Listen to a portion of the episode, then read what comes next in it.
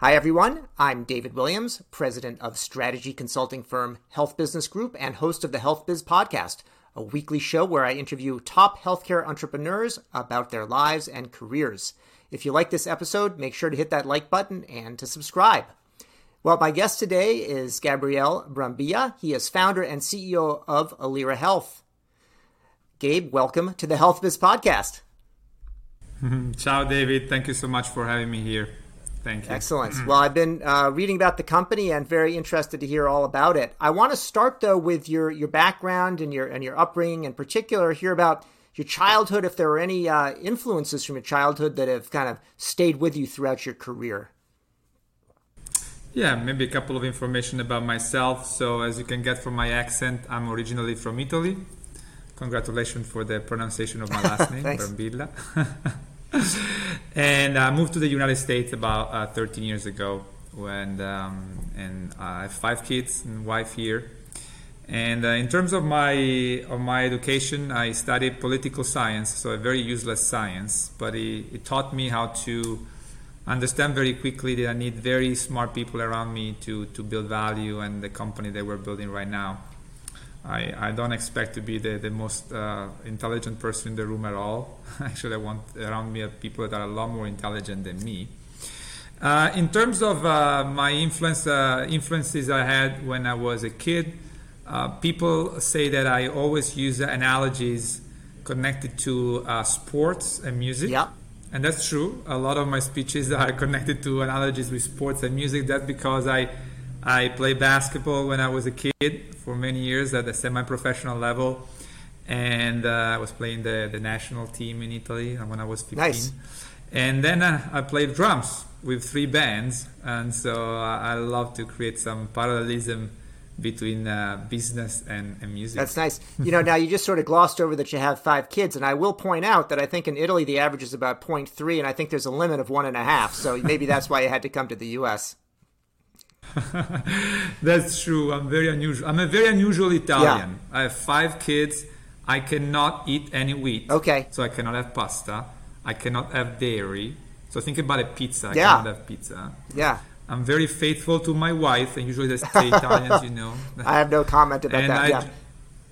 And I drive a Buick. Yeah which usually says, you know, Italian, you should drive a very fancy car. Yeah, no, sorry. Yeah, nice. So. all right, listen. Well, if people that all just fit all into the into the cookie cutter stereotypes, it wouldn't uh, wouldn't be creating great companies. So, uh, so that's so that's where we are now.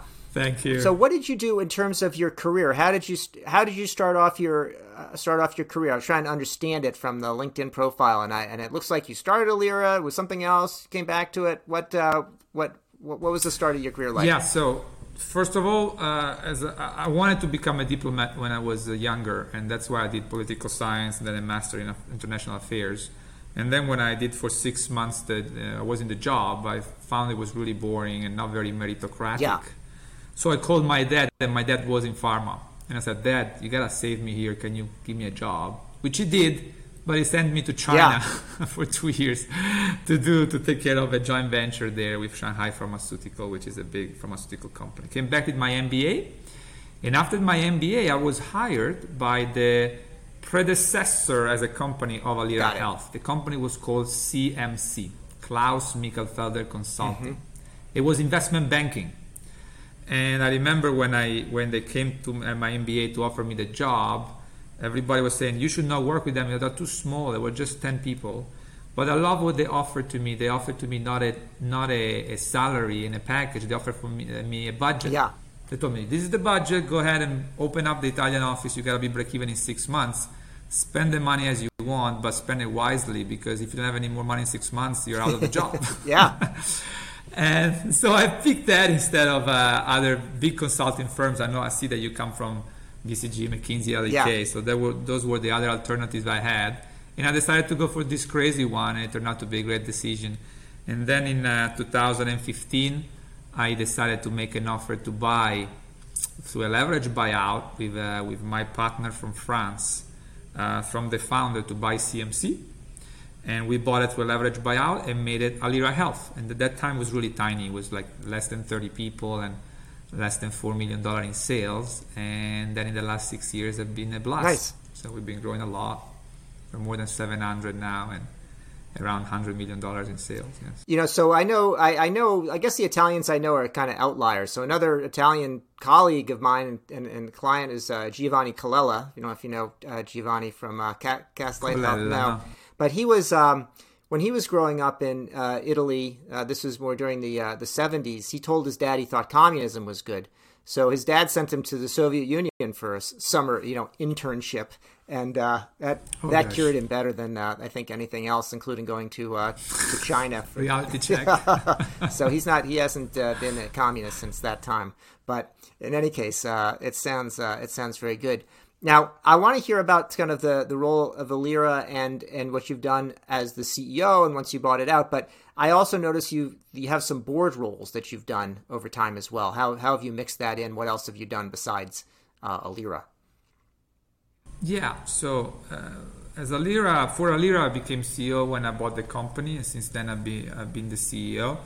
But I gotta tell you, in the last six years, probably every year my job is changing. When you grow so fast from 30 people to 700 in this uh, amount of time, you really have to adapt yourself to, to the new role you're going to have as a CEO, right? Um, and that's an exciting part. But uh, Alira Health is also a venture arm called Alira Health Venture. We've done nine investments, and uh, I'm on the board of some of those companies we invested in uh, more as guidance and mentor than anything else. These are startups.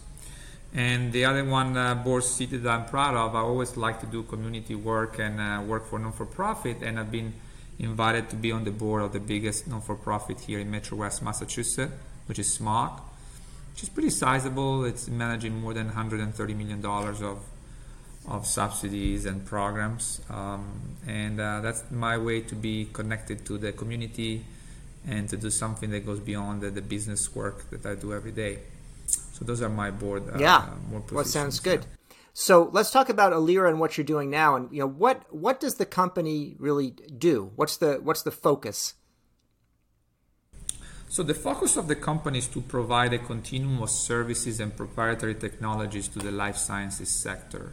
So we help pharmaceutical company or biotech companies or medical device company to accelerate and increase the rate of success of their development of their solutions and products throughout the whole continuum. The idea was to develop a, a, a, company that would be accountable at every turn of the development phase. So we start from regulatory and clinical trial management, market access, commercial, and we try to create a very strong glue and connection between all these services.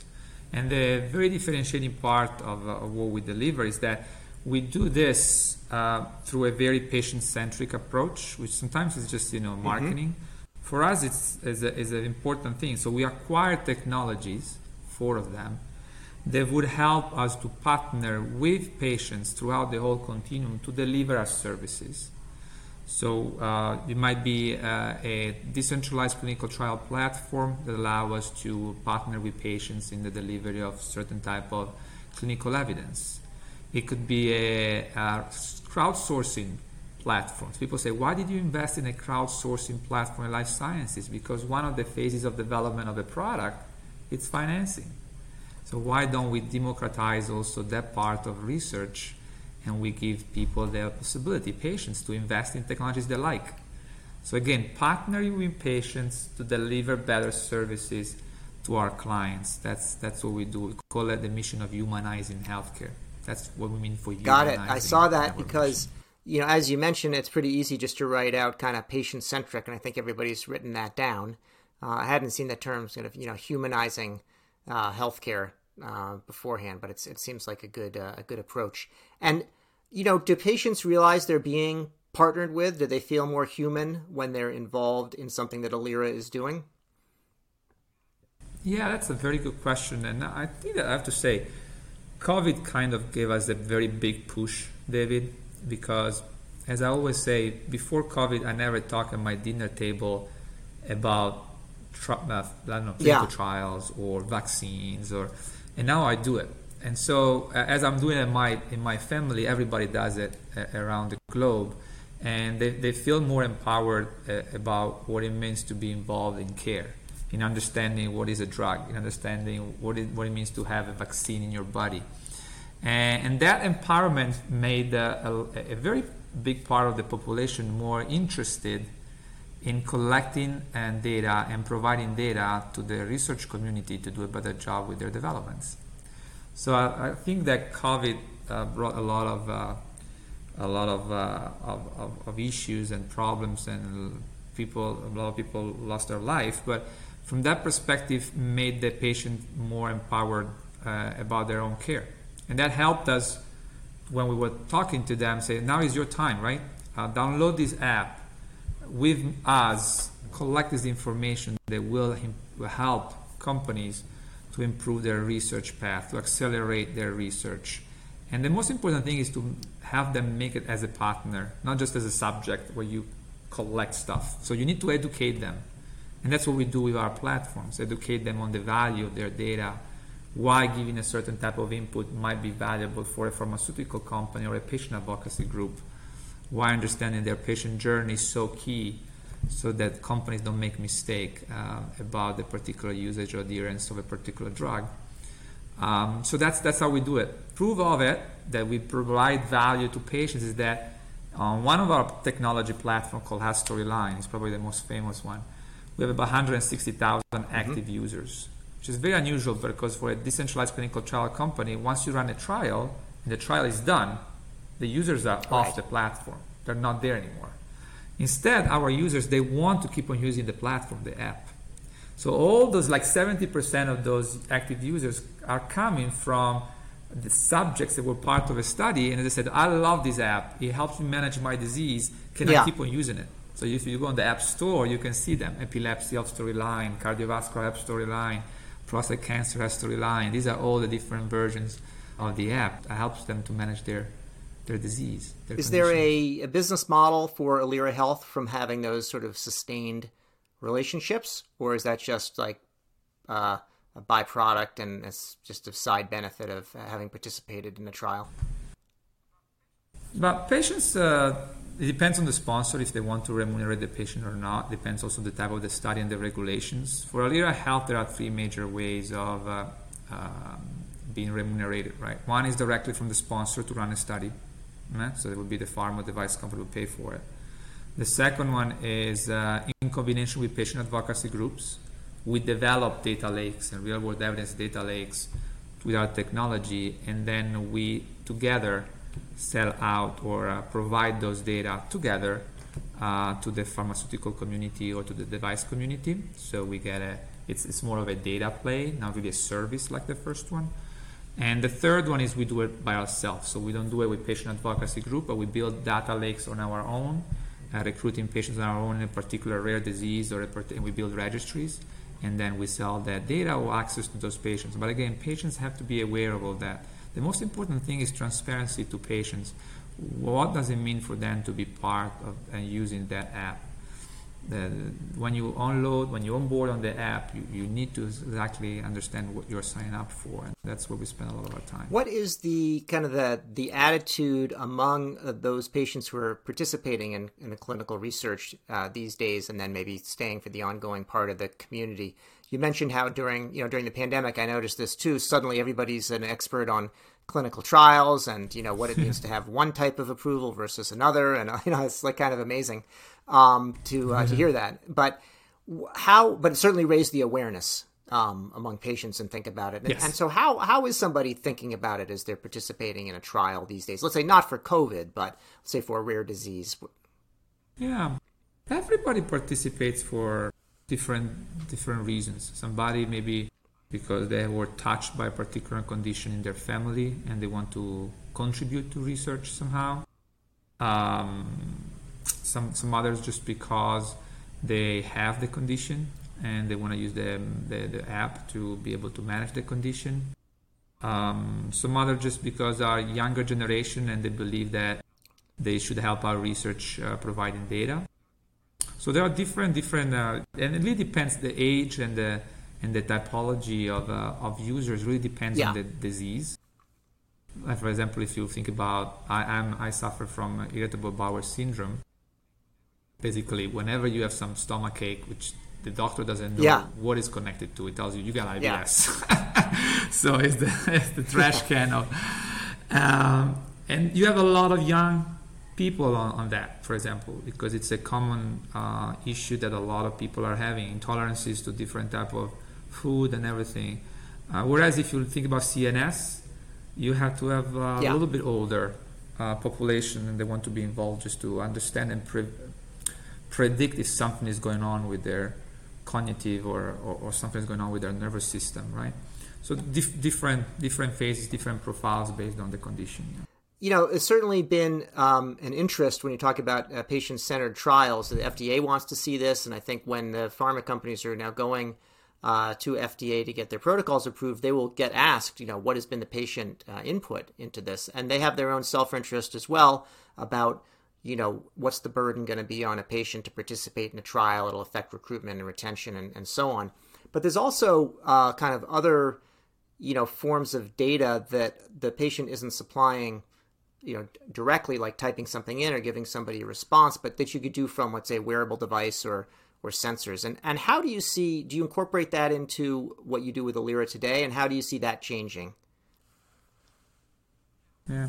So yeah, all our technology platforms that are based on the EPRO, electronic patient reported outcome, they are functioning also with uh, API, with IoT, uh, so Internet of Things, so wearables that are directly connected. Those tend to be less um, subject to mm-hmm. the user, right? That are just take, yeah. taking directly information without the user having to, to filter them. Um, it really depends on the TA and the conditions you're trying to manage. Uh, obviously, there is a lot around cardiovascular, yeah. as you might as you might know. There is a lot about in dermatology. Whenever you have a, a good development of IoT mm-hmm. in telemedicine, is where then they start also to be implemented right. in clinical research, right? Because you want that to be proven in real world life, and then you're using them also on the clinical research side. So that's that's for sure, and it's growing. Yeah, is a is, is the growing uh, market. But I think that the first thing is really to treat the patient with empathy. They are human beings and you might discard that, but there are a lot of situations where the, the device, for example, the drug, might work from a mechanical yeah. and chemical perspective, but the patient is not feeling it. Is not still in a condition where he's enjoying his or her life. And I think that is important to log in and to connect and to understand that. Because obviously you want an active, a patient feel feeling better and active in the society. Uh, you just don't want to fix from a chemical and uh, mechanical point of view the issue. And those are the important soft, as they call it. Yeah. I don't think they're soft; they should be hard, but point of uh, feedback that you want to, to, to, to, collect to make sure there is real effectiveness in the use of a drug or a device um, in the life of a patient. Yeah. So there's been a lot of kind of evolution and rapid growth over the last few years. As you look ahead the next five years or so, what you know, what do you see coming in terms of the evolution of your space? I think that um, one thing that we are trying to ride as a big trend, and probably maybe we are a little bit too soon in doing that, but we want to be on the forefront of it, is uh, is the empowering, the, the, understanding that patients feel empowered and they understand yeah. the value of the data, and they understand how high quality the data they provide have to be. Right. Right now, most of the high quality data comes from the care providers. Yeah. From claim data, from payers. It comes from the hospitals. The patient data usually is seen as, oh, these are not high quality data. Now, patients are getting a lot more educated on how to input the data, how to get data. The wearables are help, yeah. helping a lot with that, right, too. And so you're going to have more move towards understanding the longitudinal data on a patient. So throughout the whole the, the whole condition he has that is not only connected to the claim data on the provider's data, but is really coming directly from the patient. Uh, and nobody else can understand better the, the longitudinal data of a patient than the patient himself or herself, right? You, you follow the patient, it gives you the information, you know exactly where, what is happening to him or to her. And you don't have to put a puzzle together with, uh, with the claim data, many things. So mm-hmm. that's where I think is going. And sooner or later, the, the patients will realize, yeah. I want to get paid for it. so that's uh, the blockchain, um, uh, cryptocurrency, all the things that are going to grow and say, oh, now, guys, I'm in charge of my data, but I want yeah. to be remunerated for it. So I think there's going to be right, some market right. for it. Sounds soon. good. Yeah. now, I wanted to ask you. I saw an announcement about an acquisition of Red Crow. Maybe you talked about this a little bit before, I referred to it. But what what is that, and why why buy it? So Redcrow is, is one of the acquisitions that we made that they tell me I'm, I'm crazy. Why you did that? Uh, I mean, you were a, yeah. strategic consultant before, so you might understand the complexity of adding to a clinical research business a crowdsourcing sure. platform, FINRA regulated, and SEC, right? So, well, why are you why are you doing that? And again, it responds to the same uh, mission I told you at the beginning the democratization of life sciences research, the humanization of, of life sciences research, research. How can I empower patients to be an active part in the financing phase, yeah. not only in the clinical, in the real world evidence, in the commercial, but in the financing? You do it through a crowdsourcing platform. Um, and that's why we bought it, because that's the way for us to involve patients in the financing world too. Um, and that's people say it's very forward looking, but a little crazy. But yeah. Hey, the acquisition is going well. They're getting a lot of attention. It's great. It's, so. it's like not as crazy as having a sixth child or something like that. So. hey, okay. we, we stopped working right. on that. Five is okay. Five. Very good. So, uh, last question I have for you is about whether you have any time for reading. If there's any any books that you might recommend to our listeners and viewers, or and any that you might recommend that we stay away from. I'm not a big. I have to say that's one thing that I'm not very good at. I'm not a big reader, and I always actually my wife tells me, Gabriele, you you, you know less amount of words and terminologies yeah. than our kids. it's true, actually. I should read a lot more. What I can suggest to people though, and um, um, try try to really be selective on what you read on the internet um, and where the source of where you, you read information from. For example, the thing about empowering patients we discussed before is a double-edged sword, as you were saying, David, because people start to believe in everything they see on the internet. And it's very easy to say this is scientific information or evidence, and then you look at the references, and the references are crap. Sorry for the word.